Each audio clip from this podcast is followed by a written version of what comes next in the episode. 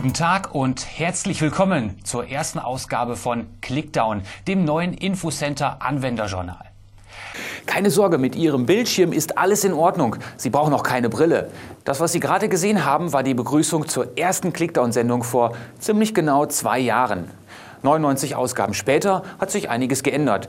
Die Kamera- und Tonqualität sind besser geworden und der Moderator hat ein ganz paar Haare weniger. Aber eines ist gleich geblieben. In kurzen, informellen Videobeiträgen wollen wir Ihnen dabei helfen, das Infocenter so effektiv wie möglich zu nutzen und alle Funktionen kennenzulernen, die diese umfassende Kommunikationszentrale Ihnen bietet.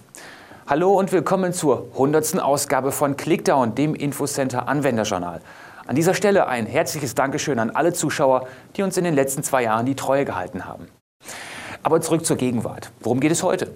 Vor einiger Zeit habe ich die Exportfunktionen im Infocenter behandelt. Heute kümmern wir uns mal um die andere Seite. Ich zeige Ihnen, wie Sie unterschiedliche Informationen, Daten und Nachrichten in das Infocenter importieren können. Der einfachste Weg eines Imports ist sicher der, Dateien oder Nachrichten durch ein einfaches Ziehen mit der Maus in das Infocenter reinzubringen.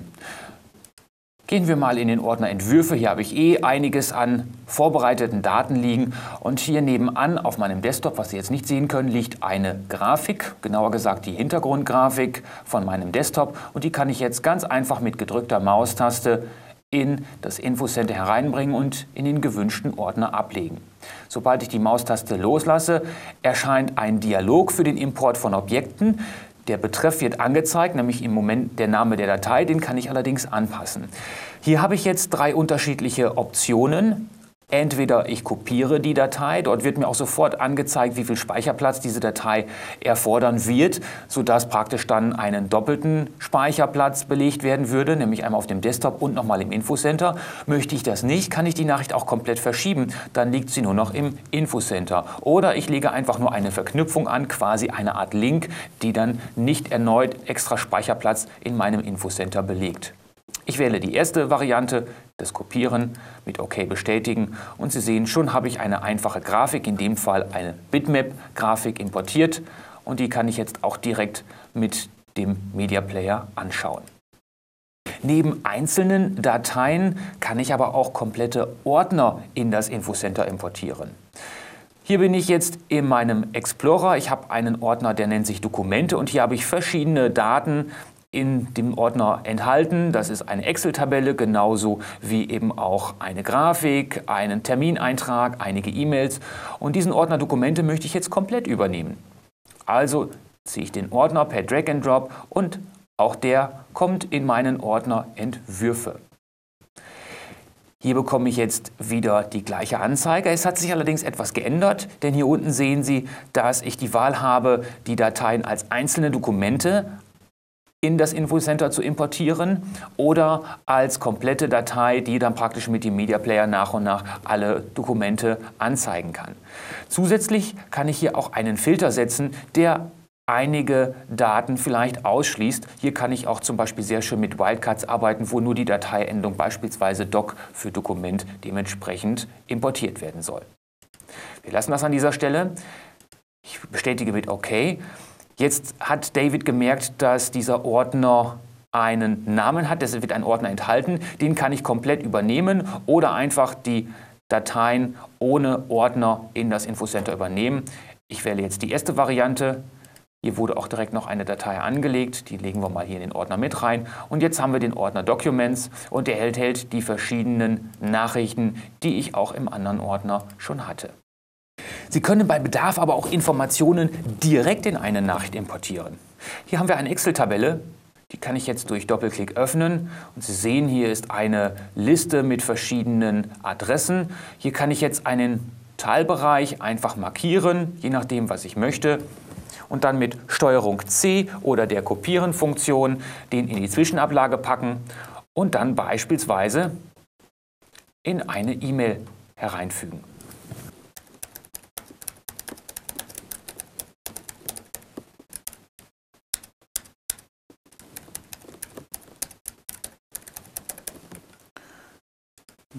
Das ist eins zu viel. Hier packen wir sie rein mit Steuerung V und die Nachricht wird eingefügt. Das Ganze geht jetzt an meinen Kollegen, den Holger Füchter.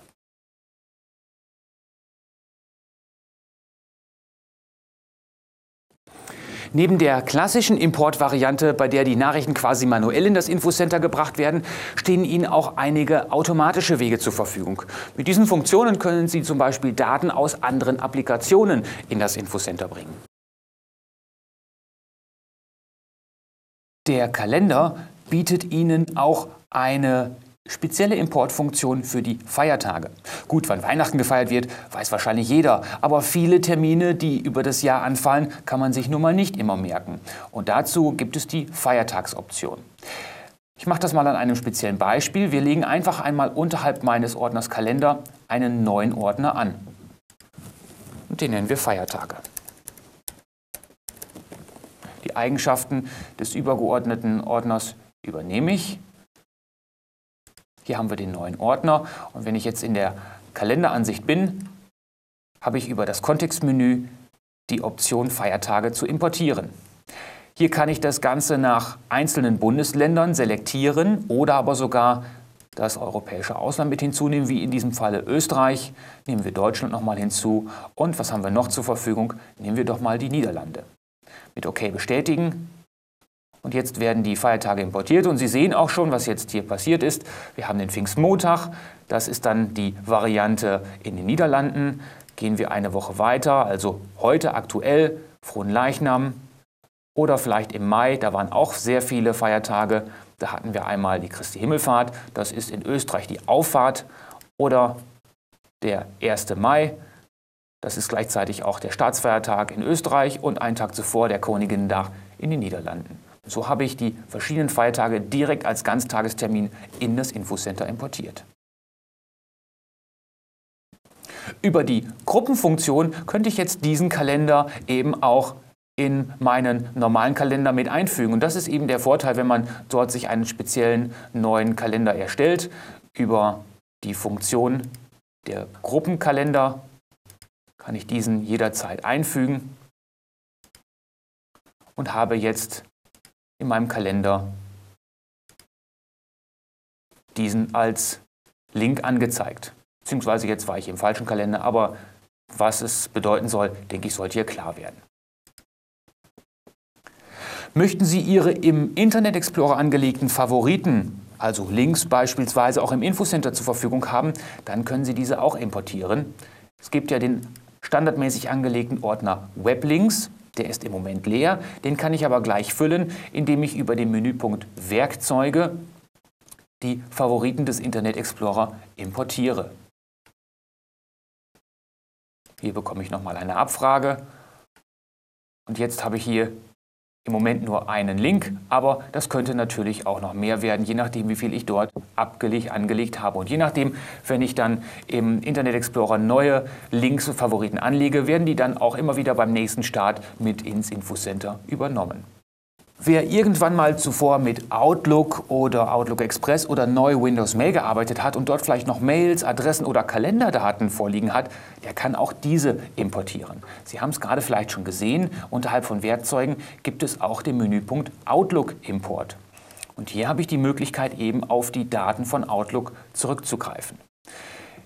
Hier in meinem Fall habe ich das Windows-Adressbuch oder Outlook Express beziehungsweise hier genauer gesagt die Nachfolgevariante von Outlook Express Windows Mail. Die wähle ich jetzt aus auf Weiter und kann jetzt die einzelnen Bereiche noch einmal genauer definieren. Zum einen kann ich die Eigenschaften angeben. Das Windows-Adressbuch oder Outlook Express möchte ich importieren, nicht in mein persönliches Adressbuch, sondern wir nehmen erst einmal den Entwürfe-Ordner.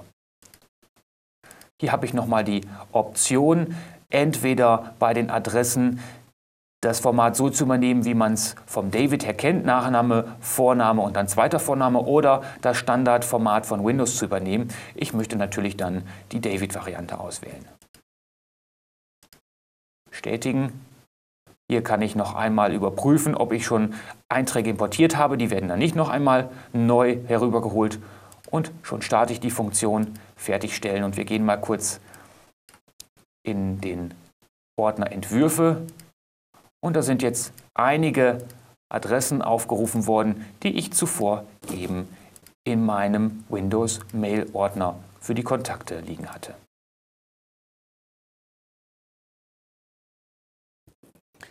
Mit den verschiedenen Importfunktionen können Sie das Infocenter zur absoluten Drehscheibe Ihrer Kommunikation machen und fehlende Daten nahtlos einfügen. Quasi per Mausklick importieren Sie Weblinks aus dem Internet Explorer oder auch Nachrichten, Adressen und Termine aus Outlook. Das war Folge 100 von Clickdown. Aber es geht weiter, schon nächsten Donnerstag. Seien Sie also wieder dabei. Bis dahin machen Sie es gut und bleiben Sie mir treu. Tschüss.